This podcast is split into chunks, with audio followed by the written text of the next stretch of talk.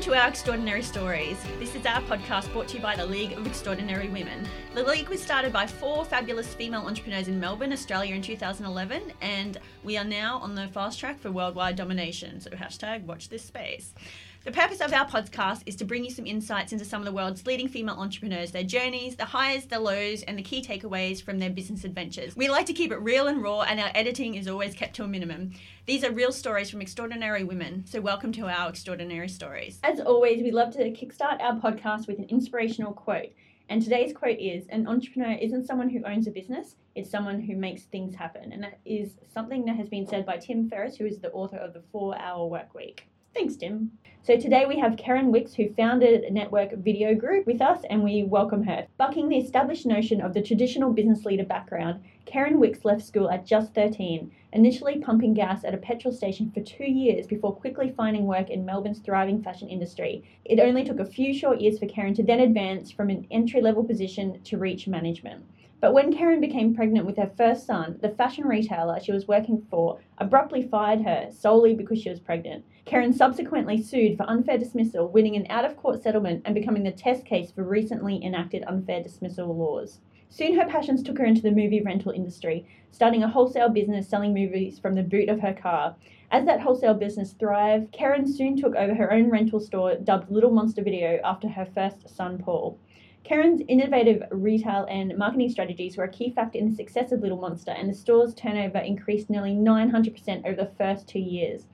In 1993, the Network Group launched with Network Video, a group founded with the ethos of independence. Over two decades down the track, Network is firmly established as a leading player in the rental industry, while still holding to the same principles and philosophies that put it on the path to success. Thanks so much for coming along, Karen. It's great to be here. Thanks for having me. So tell us, I mean, your background is very, very interesting. Um, when you left school at 13, did you ever think that this would be the path you would follow, this grand life of entrepreneurship? had no idea. In fact, um, when I left school at 13, I left because I was absolutely atrocious at it.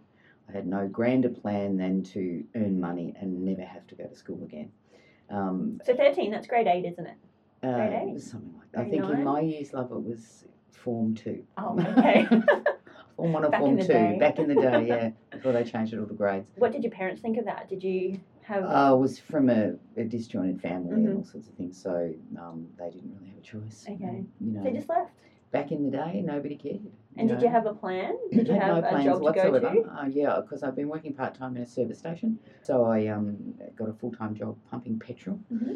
and selling wax. Would you believe? Because in those days there were car washes set up, and the big ah. thing was that everybody used to get hot wax for their cars, so I became the world's best hot wax sales girl. And in those days, hot wax had a very different um, connotation than Brazilian. Um, so yeah, I did that. so many other things these days. That's exactly right. So yeah, um, did that and uh, went and hired a flat, rented a flat. You left home at 13 as well? Left home at 13. Wow. Left school at 13, got a flat, moved out of home with a teaspoon, a cup, and a mattress. Mm-hmm. Um, very dark kind of Jeez. flat, but I loved it. It was fantastic. It was great. Were you living by yourself? Yeah, it was. Yeah, yeah. It was a one bedroom flat in Richmond, seedy area at the time, but it was great.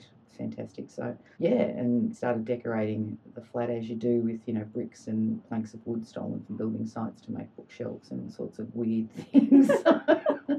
and I was, At least you were creative and resourceful. I was very creative, yeah, way before All they became trendy. Yeah, like very creative and resourceful with limited resources. The definition of leverage. Yeah, yeah, no, so it was good. And then at 15, I decided that uh, I'd had enough of smelling like petrol, you know, 24 so you did that for two years? Did that for two years. Yeah. And went into the city and applied for a job as a sales girl in uh, what was then the trendiest boutique in Melbourne, the In Shop, and worked in there. Uh, got the job, bluffed my way into the job. Don't know how, but I did and uh, it was back in the days when all women had pinstripe suits, right? Oh, so that was the big sales sassy. item. Was yeah, yeah, yeah.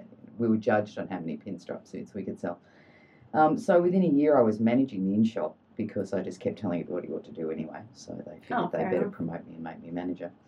Um, Make it official. Yeah, lest lest everyone kept leaving. So always thinking I knew better than everyone else, I suppose.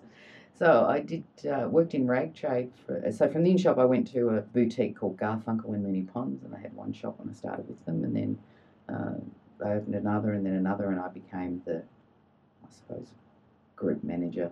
Um, by the time I was kind of eighteen, Um, and yeah, I had to lie to them to get the job managing the boutique. And I About your age? About my age, yeah. And I actually ended up having um, three different 18th birthdays. One of them was One of real, them was one- real. a couple of others weren't. and that continued, and I had a couple of 21st as well.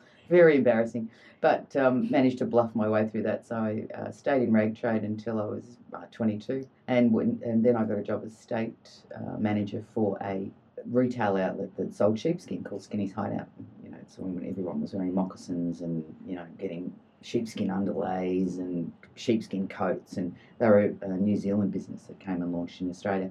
When I That started with makes sense. yeah. New Absolutely, Zealand. yeah. So Unlimited supply. exactly right, and they were very good at it. So Yeah. when, when I started, they had one shop in Victoria. Um, 18 months later, uh, we had 33 in Victoria, Wow. and we had all of, I had all the record record breaking stores in Australia. Um, and I'd opened all the shops, I'd organised all the, sh- the shop fitting, I'd employed all the staff and trained all the staff, um, moved stock around all the time, the stores just kicked ass. I can swear here, right? yeah, absolutely. Yeah, we so we stores kicked embrace. Okay. The odd Um, swear word. To be rewarded at 24 when I announced I was pregnant, they sacked me. Oh dear. Yeah, and that was um, back in the day when there was no such thing as equal opportunities or, you know, horror at how women were treated. So mine was actually the first case. Uh, it had just, the Equal Opportunity Board had just opened up. So I went to see them and I was going to be the first case of, um, you know, a company being prosecuted for So how long had you been with them? So you've been there with them two and a half Two and years. a half years. and you've done and I had great work. commendations from Yeah. the managing director and And was you it a case of you you start to show, or did you say to them, listen, no, in case of full disclosure, I'm pregnant. I'm I'm, going to have a baby, and well, you want to tell everyone when you're pregnant. Yeah, You know, so I did. exciting moment. And then they decided that it was in my best interests to find me. You see, my best interest because, you know, I had to carry doing you a heavy coats and things like that and drive around a lot. So, um, yeah, went to the Equal Opportunity Board. It was going to be the first case, but they settled out of court. And I got, I think, the equivalent of like a month's wage. And Yeah. imagine if that happened now, you'd be able to buy a house with the settlement you got. But um, so then I um, moved in, well, I was pregnant, had to work, you know, couldn't just sit around, didn't have the luxury of having saved enough to sit around because, you know, never been one of my strong suits. Uh, so I got a job working part time in this business that had just started everywhere video shops. So I used to work behind the counter back when X-rated movies were legal. Was this back in the day the VHS? Yeah. The tape? and beta? No, Oh no, no. God. Before that, it was beta and VHS. Oh my gosh. And X-rateds were legal, so I was getting very pregnant, and cause, and you wouldn't believe the people who hired the most X-rated movies were actually women. And they come in during the day. Yeah, I know. See, and they think Fifty Well, Shades Shades of Grey's a new thing, right? It's always uh, so we've they come always in been the during case. the day. They come in during the day and they'd say. "Well, you clearly know a good porno movie because I was very pregnant. Can you recommend a good one? Oh, right, one with a story. Sure, love, no problem." Yeah. Um, we want a plot. yeah, not so much. Anyway, so um, I did that until I gave birth to my son, and then back in the day they didn't have childcare centres or anything like that, so um, I had to, and I was breastfeeding, so I was literally driving home. Or I, So did you I had to be partner at this around. No, my husband and I had been separated. Yeah. Um, so uh, I was breastfeeding every three hours. So I found uh, a local woman who was a grandmother and used to mind her own grandchildren, and she looked after my son Paul. So I used to go out and, and so I went back to work in the video shop. Then decided one day, there's got to be a market selling these movies. The movies back then were 100 $120. Jeez. Yeah, that's right. Yeah. Um, so I thought there's got to be a market selling secondhand movies. So I, I knew the people I worked for really well. So I said, look, I'll just take some of these movies that aren't renting anymore and see if I can sell them. So I threw them in the back of a car, drove to another video shop, sold them those movies, bought some more off them, and I started this wholesale business just out of the back of the car. Well, all the time On driving. behalf of your current employer, No, no, you No, did it it yourself. just myself. Yeah. Yeah, as a small business, really didn't even consider it a business. It was like, well, here's a way to make some cash. Yeah. Here's a way to Chuck some movies in the back of a car and run around and sell over them. our head. Exactly while I'm Mm. running home every three hours to breastfeed this this child. Um, so I did And that. how old were you then? You're sort of 25. I was 25. Yeah. Um, and then I built that into the second largest wholesale business in Australia, turning over many, many millions of dollars because I put other people on the road. Then I eventually opened a warehouse, we were setting up libraries. So when all the did the network group come to fruition? Much later. Yes, okay. Um, so what was the initial? It was a Little Monster, wasn't it? And you called well, that no, was Movie Search was my wholesale business. okay. And that was the first That step. was the first step. okay. Uh, from there, I um, met my new my new husband. So I started going out with him. Decided we'd get married. I fell pregnant again, and as I didn't have the luxury of staying home with my first child, I thought, well, I'll try this and I'll scale back the business. So I did. I scaled back the wholesale business a lot till I was working from home a couple of days a week, just wholesaling. And So what did the um, wholesale business at that point, at its biggest point, look like at that point? Oh, it turned over many millions of dollars. Huge warehouse. So from the boot of your car, staff. Yeah. wow, Yeah. So I employed people to go out and sell it for There was you. obviously a market for selling movies, so yes. I employed people who would go out and sell So movies. how long did you were you with Movie Search for? How long did you take to build it to Uh, that point? Six years. Yep. Yeah, but it was a massive growth industry at the time, Mm. video libraries. So very quickly we were setting up libraries and Was this selling. in the nineties or the uh, eighties? It was in the uh, late eighties, Yeah, late okay. eighties. So we were selling ten thousand movie lots, fifteen thousand movie lots. So we'd be going and buying libraries that were closing down and reselling them. So uh, it was great. Had a ball, learnt lots about the industry. In fact, it was the beginning of the industry, so I was kind of in on the ground floor. And then when I fell pregnant, I thought I'm going to try being normal, which has never worked for me really. Uh, so I scaled it right back and thought I'll stay home with my youngest, Chris, and that lasted nine months until I was. And my husband was a solicitor. My husband was a solicitor, so I rang him up one day and I said, "Okay, I'm going back to work, or the alternative will be you'll be burying your child and defending me for murder because I can't do this anymore. I'm brain dead, and We had I'm two going back children, to work. two That's young right, children yeah, at that point. Two. Uh, Paul was six at the time. Mm. So um, I went back to work and I bought a library that was run down, a video library that was run down, and named it Little Monster Video after my children, uh, in particular the eldest. They're now large monsters. Yes. you know one of them, so I do. yeah, they're very large monsters. Um, and that was turning over $100,000 a year when I bought it. Uh, within 18 months, it was turning over $700,000 a year. Um, picked up the business really well. And then from that, down the road from Little Monster Video was a Movieland video store. My store was taking twice as much as the one down the road. Um, you know, we were buying. What do you put that down to? Why were uh, you doing so much better? because of my experience in retail, I think, and just being a, a people person, you know, any retail is really about service. So it was just getting to know your customers and, and understanding what Did they you still wanted. have movie search at that point as well? I that did, wasn't still you had bought it Movie Search, yeah, yeah, Yep. so that we were um, putting in plenty of stock and buying lots of stock. But because Movie Land down the road had a shingle, was a franchise, Mm. um, they were buying stock at half the price that I was. Being an That's independent, it was Mm, incredibly rude. I was a little bit incensed. So, Oh, um, and I spoke to all of the franchises at the time because there were about 38 groups, franchise and otherwise, around at the time, rental groups, because rental stores Very popular. were on every Very street popular. corner. hmm Um, so I spoke to them all and realised that they couldn't really tell me anything that I didn't already know about the business or about retail. So I thought, well, I'm just going to start a group. And I remember distinctly sitting down with my husband in a bar in um, Smith Street, Fitzroy, and saying, I think I'm going to start a group. And he said, well, why would you do that? And I said, well, Why not? why not? Because it's just kind of the next natural progression, and I'm pretty sure that I can buy as well as these guys, and I know I can market better than the other guys. So we started network. I started network with 12 stores in October of '93. Within a year, we had 100 stores, and I used a very different model. I didn't want to be franchised. I didn't want to lock people into contracts. I, I really believe that people running their own businesses deserve to have choice and options um, but still need advice and direction. So that's what Network was set up as, and that's hence the name. It was really a network of independent. So did they buy into it to have their own, I guess, what you say, store, They- or They already had their stores. they already had this? They already had their stores. They were trading independently, Yes. and then they paid us a monthly fee Yes. to become part of the network, the network group. group, and then Use they our were paying for that. branding, use our marketing. We negotiated all of their buying. We negotiated all of their um, insurances and phone plans and just about everything you could imagine to save them money. to save them money, Yeah. so that so they would they- just keep doing what they were doing, basically, but just saving. With our they help. just increase the profit margin That's exactly right. And because you they have the had, power of the many. yep, and they also had us on tap as people who had been in the industry since day one. Um, they had us on tap to ask for any advice and you know to help them and guide them generically in business. Mm. Uh, so within a year, we had That's really invaluable being in business and having someone to actually guide you. I you think that's people to it's talk an in-house mentor It is. essentially. Yeah, yeah. And over the years, that's certainly what we've been to our members. So we, I employed people with industry experience, and then So that, that was about circa '93. Was Yeah. this? we started in '93. Yeah. Uh, by '96, we had 300 stores, um, and when we started in '96, All in Australia. all in Australia. Okay. Uh, when we started in '93, there were 38 groups, 38 different rental groups. Now there Like are the Video Easies, the Blockbuster, Video Easy, Blockbuster, Yeah. there was Major Video, there was Premier Home Entertainment, there were 38 groups. Now there are three.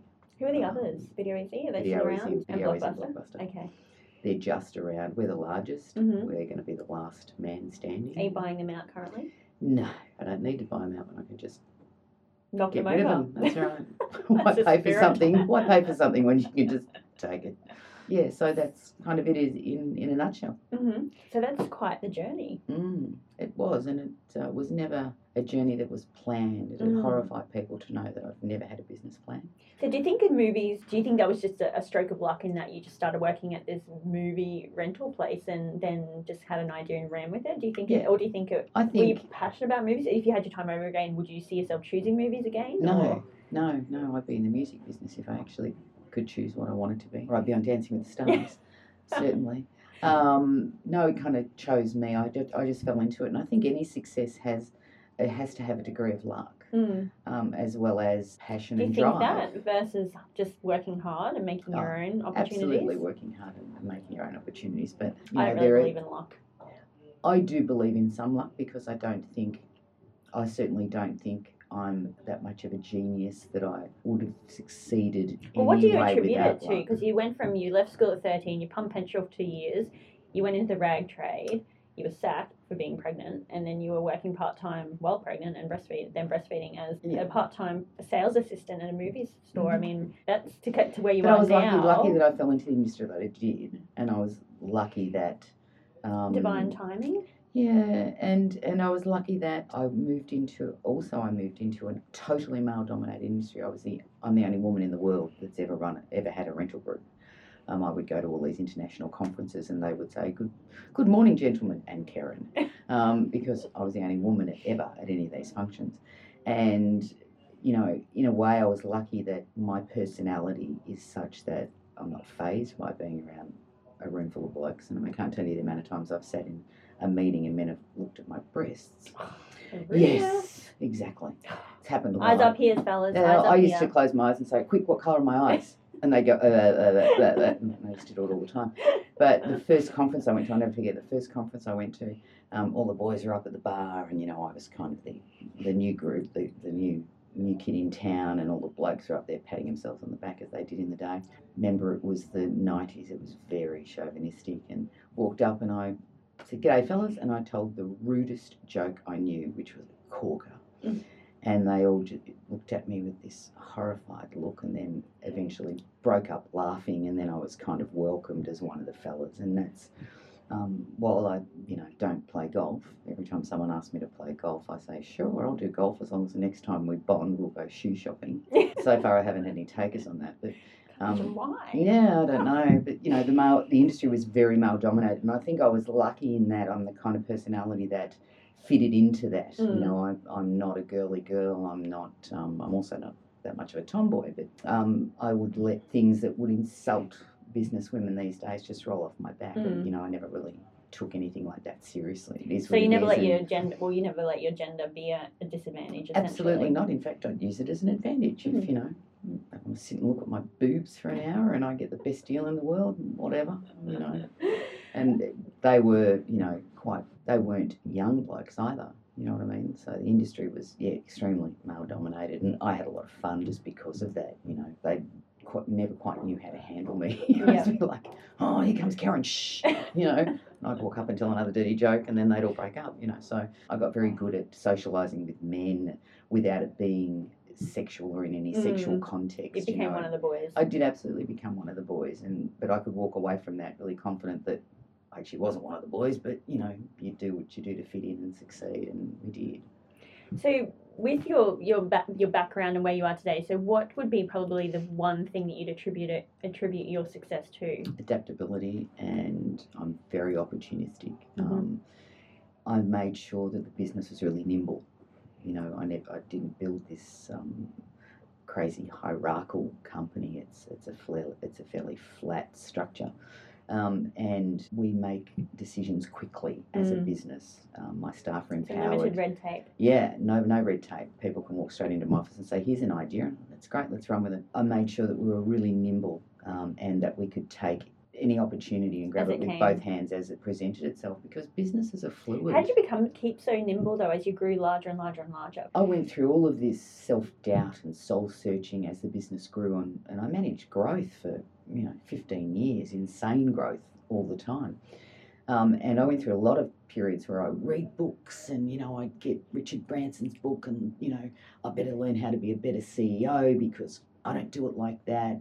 And you know after a couple of years, I just threw them all out the window and thought, you know what, no one's gonna, no one can teach me these things. It'll be learn as we go. And there were lots of mistakes made. In fact, I'm sure I could be paid to make mistake, make mistakes. I've made some absolute beauties. Tell us your biggest one.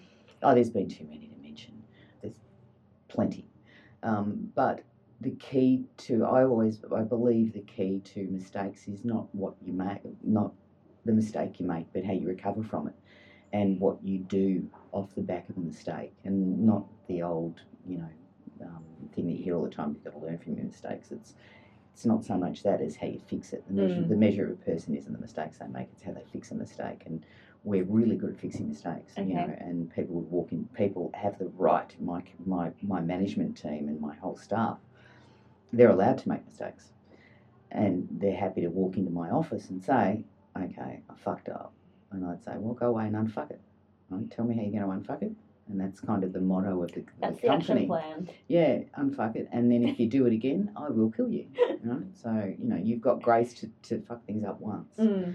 Um, So and you've then we'll nimble by that. keeping um, the red tape out of it, keeping a really flat structure Yeah, structure. and everyone so, can talk to me. Yeah. You know, like I walk around the building all the time and, and talk to just about everybody in the office. And admittedly, I've walked in often and said, now, who are you again? Mhm. Okay, welcome. And um, I work closely with lots of staff, as do all of my executive management team. I've got an executive management of five, um, and that's grown over the years, and they've all been with me a long time.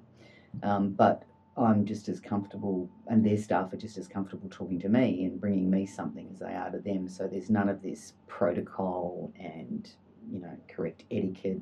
Everybody's really comfortable. I don't know, comfortable is a word, but they're um, They know it's okay. they know they can walk into my office and knock on my door. You've got an open door policy. Absolutely. So- And I had one before they were trendy. yeah, before it was a buzzword. No, I don't think I had a door. So, So how involved with you on a day-to-day basis are you still with running the network group? Uh, intricately involved, yeah, because very I'm a lot of a I'm a lot of a control freak, hmm and I still work through all levels of the business as much as you know. My IT manager, of course, runs IT, and, and you know my marketing manager runs the marketing, but I'm still as hands-on in lots of those areas, and I still come up with lots of the ideas that we use to move forward. And you know, I'm this obsessive control freak person that wakes up at three o'clock in the morning and has to have a notebook beside the bed because ah, here's a great idea for what we'll do next. And some of our best business moves uh, and best business growth strategies have come from those silly ideas you have at three o'clock in the morning, and I'll be ringing the guys at seven, going, "I just had this idea. What about that?" And they'll go, "That's fantastic." Within a day, it's It's kind of happening. Mm. You know, So tell it take us through your typical day. What would it God, I have no such thing as a typical day. Every day is so different. Um, yeah, I don't have a typical day. I walk in the office and I have plans of what I'd like to achieve that day. And normally at the end of the day, I can sit down and go, right, I'll just move all of those till tomorrow.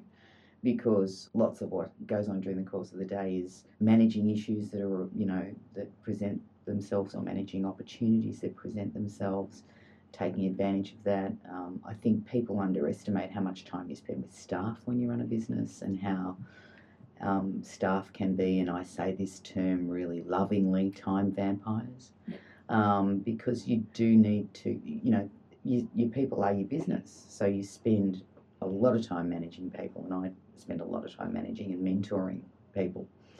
um, so that they can go and do the job I require them to do. So So on people, how do you find people um, to bring into your organisation that truly care about it the way that you do? Um, I have a very unusual interview process, I suppose. Spend a lot of time not so much looking at people's qualifications, but speaking to them and getting a feel for them, uh, for their personalities and for what they like and what they're looking for themselves, um, making sure that we can take them on.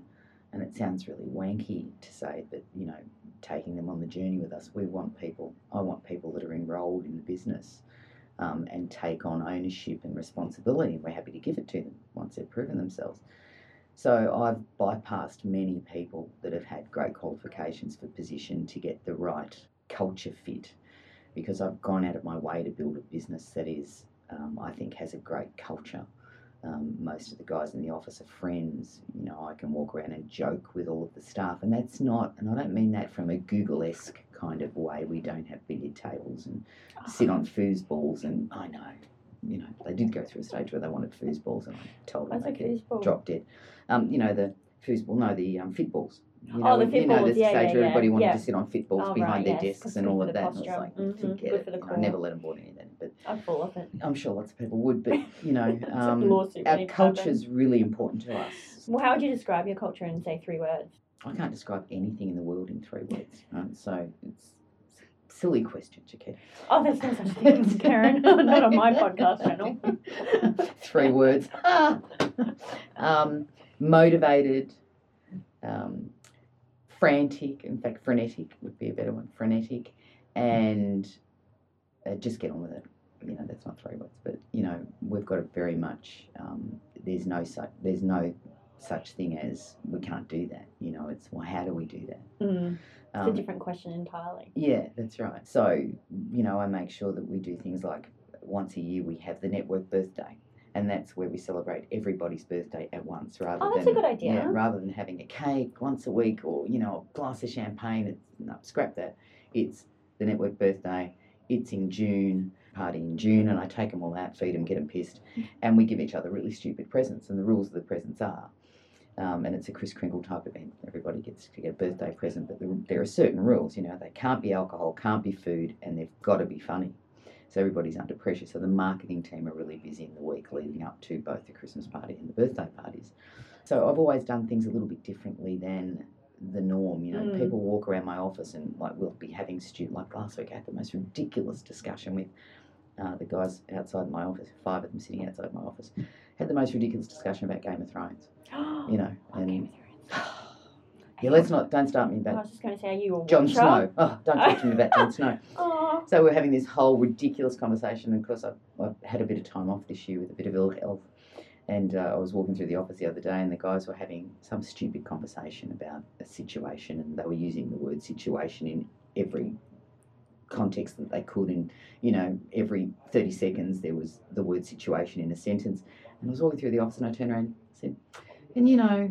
I was really worried, guys, that my time off work this, this year would lead me to not be able to hold an intelligent conversation. And I didn't have to worry about that coming back to work, did I? so we have lots of fun in the office, but not all the time. You know, it's um, it's Shit as, get- as needs it to get Shit's got to get done, Yeah. and shit gets done. Yeah.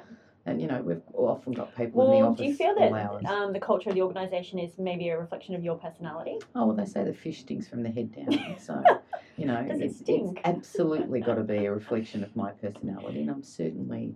Because you're uh, a get in and just I'm- do it kind of person. Yeah, oh, look, Take I'm, no prisoners. No, I'm happy to go down and unload trucks if we need to, and um, or pack boxes or stuff envelopes or do whatever needs to be done to get the stuff done. And everyone in the business is the same. There are no princesses in our place. You know, it's you get on and do what you got to do and get Well, I think that's done. a great way to be. Yeah. Um, so, how has being an entrepreneur affected your family life? Um, there's all I'm, I'm never never ceases to amaze me when I listen to business women and entrepreneurs, female entrepreneurs, talk about balance. Um, and I've never been able to find balance. Uh, not Have you ever wanted it though? not- I think it's a crazy goal. I think there's been a lot of pressure put on business women to try and find a balance that doesn't necessarily exist. I don't have balance in my work life. I don't have business balance on a surfboard. I don't have balance on a skateboard or anywhere at all. And um, what I think we have, you have to find and be comfortable with is compromise. Um, so I've found over the years that, well, here's a great opportunity for business. So, you know, you have to go and concentrate on that. And then, and, and there are compromises that have to be made at home for that. Then, oh, hang on, the kids are starting to call me auntie mummy, so I better stay home a bit more. So then I focus, you have to turn around and focus a bit more on that. Um, so work's compromised a little bit. So I think it's not a it's not a balancing act. It's more compromise and finding some sort of mid ground that you're comfortable with. And I don't, you know, I, if there are women out there that have balance and don't have guilt, I'm infinitely jealous and I'm an abject failure because I think being a mother and being a businesswoman leads to lots of guilt and feeling like And sacrifices. and sacrifices and guilt. You know, I, I, I so, have there been any sacrifices that you feel you've had to make that haven't actually been worth it? No, no, I'm not a person who looks backwards. It's you know, everything was done for the right reasons at the time that it was done, and if I screwed up, I screwed up, and like the company motto, I've unfucked it as much as I can, and you know, if there's residual damage from that, then if my children feel they need to go on Oprah and say that I ruined their lives, so be it.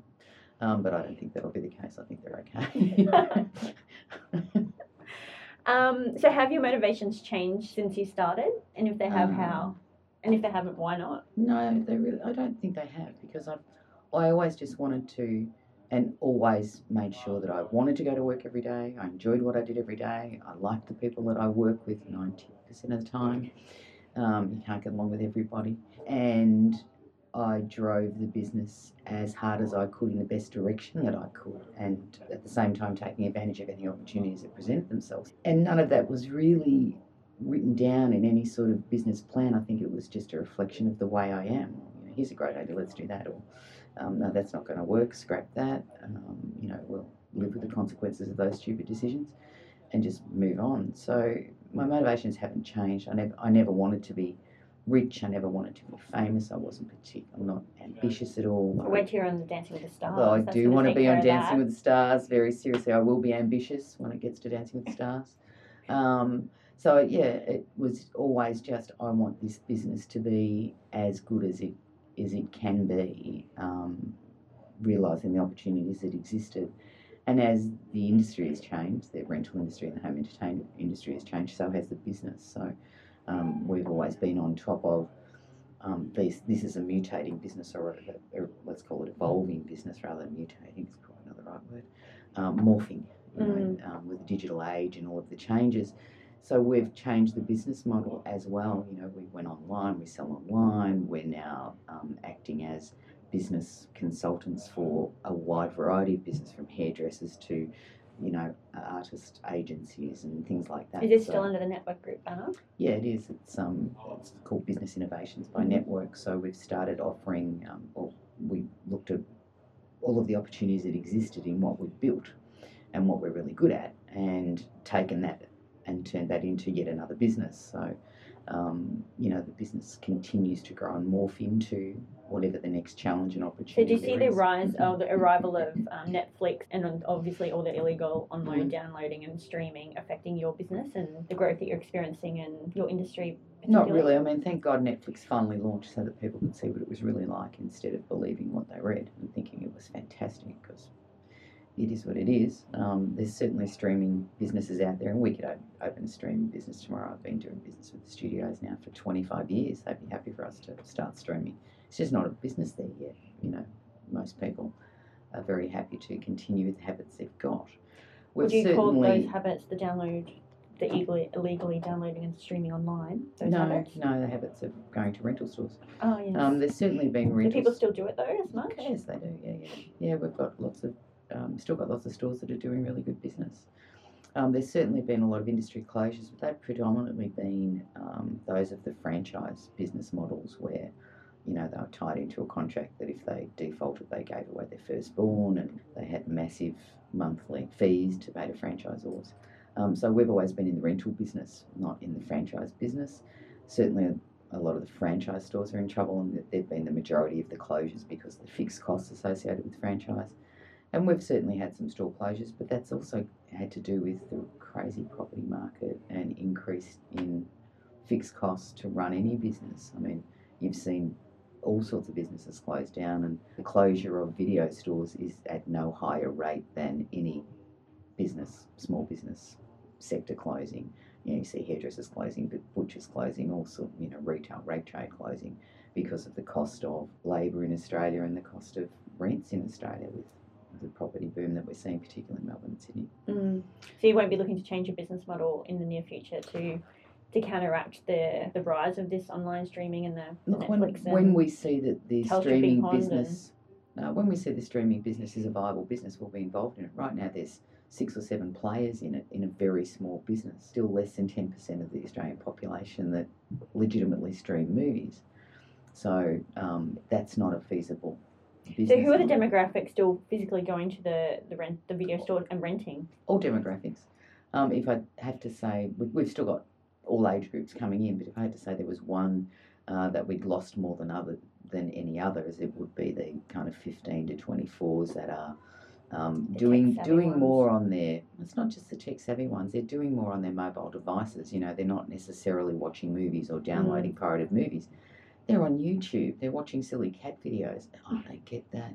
Um, but you know they're they're really in, hyper involved in, in social media and, and all of those those things. So um, it's probably more of that age group that um, we're not seeing as much of. But In parents saying don't that, probably see much of them either. no, I'm sure their parents don't. They're kind of hidden in their room, Yeah. holed up in their room on their social media. And, you know, there was this article the other day where, where doctors are worried about the amount of radiation that, that kids are getting now because they sleep with their phones under their pillows. Yeah. For God's sake. So well, I use mine as my alarm clock. So I do too, but it doesn't need to be under your pillow. It's definitely not under my pillow. So if you had to choose one thing, what do you think you're the best in the world at? Unlike LeBron James, who is definitely the best basketball player in the world, I don't think I'm the best at anything. Uh, I think one thing that you feel you're really good at.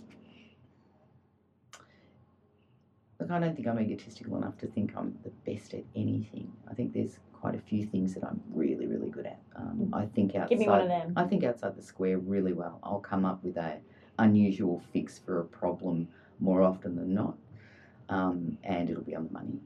Uh, I'm, I've got a very systematic mind, so I can see through logistical problems really well. Um, I'm intricately involved in our IT. We've got an eight-man IT department. All of our business processes are proprietary, so they're written ourselves. So I'm really good at um, logistics and streamlining processes, and I'm good at cutting through the crap. You know, I'm really good at saying, well, hold on, that's not actually the problem. This is the problem. Why are we trying to solve this when that's a symptom, not a problem? Let's go back and look at the core problem and fix that. So I'm good at that sort of stuff. But best in the world at anything? Nah. No, and I, I don't think I ever will be the best at anything in the world, oh, sadly. Oh, Karen, stop. Oh, no. Dancing with the Stars. Get the tissues out. You may be the I'm gonna win that. Ever. Okay, I am gonna win that. I doubt I'll be the best ever. Um, and finally, if you had to leave your organisation for a year, and the only for yes, a year, Mm. um, and the only communication you could have with your employees was a single sentence, what would you write? Get shit done. Excellent. Well, thank you so much, Karen. It's been amazing to have you here, and I've learned so much, and it's just been fascinating. So thank you for your time. No, we really, really Thanks for appreciate having it. me. I'll, I, as you know, I can talk underwater with a mouthful of marbles, so I really enjoyed today. Thanks. Awesome. Thanks so much, Karen.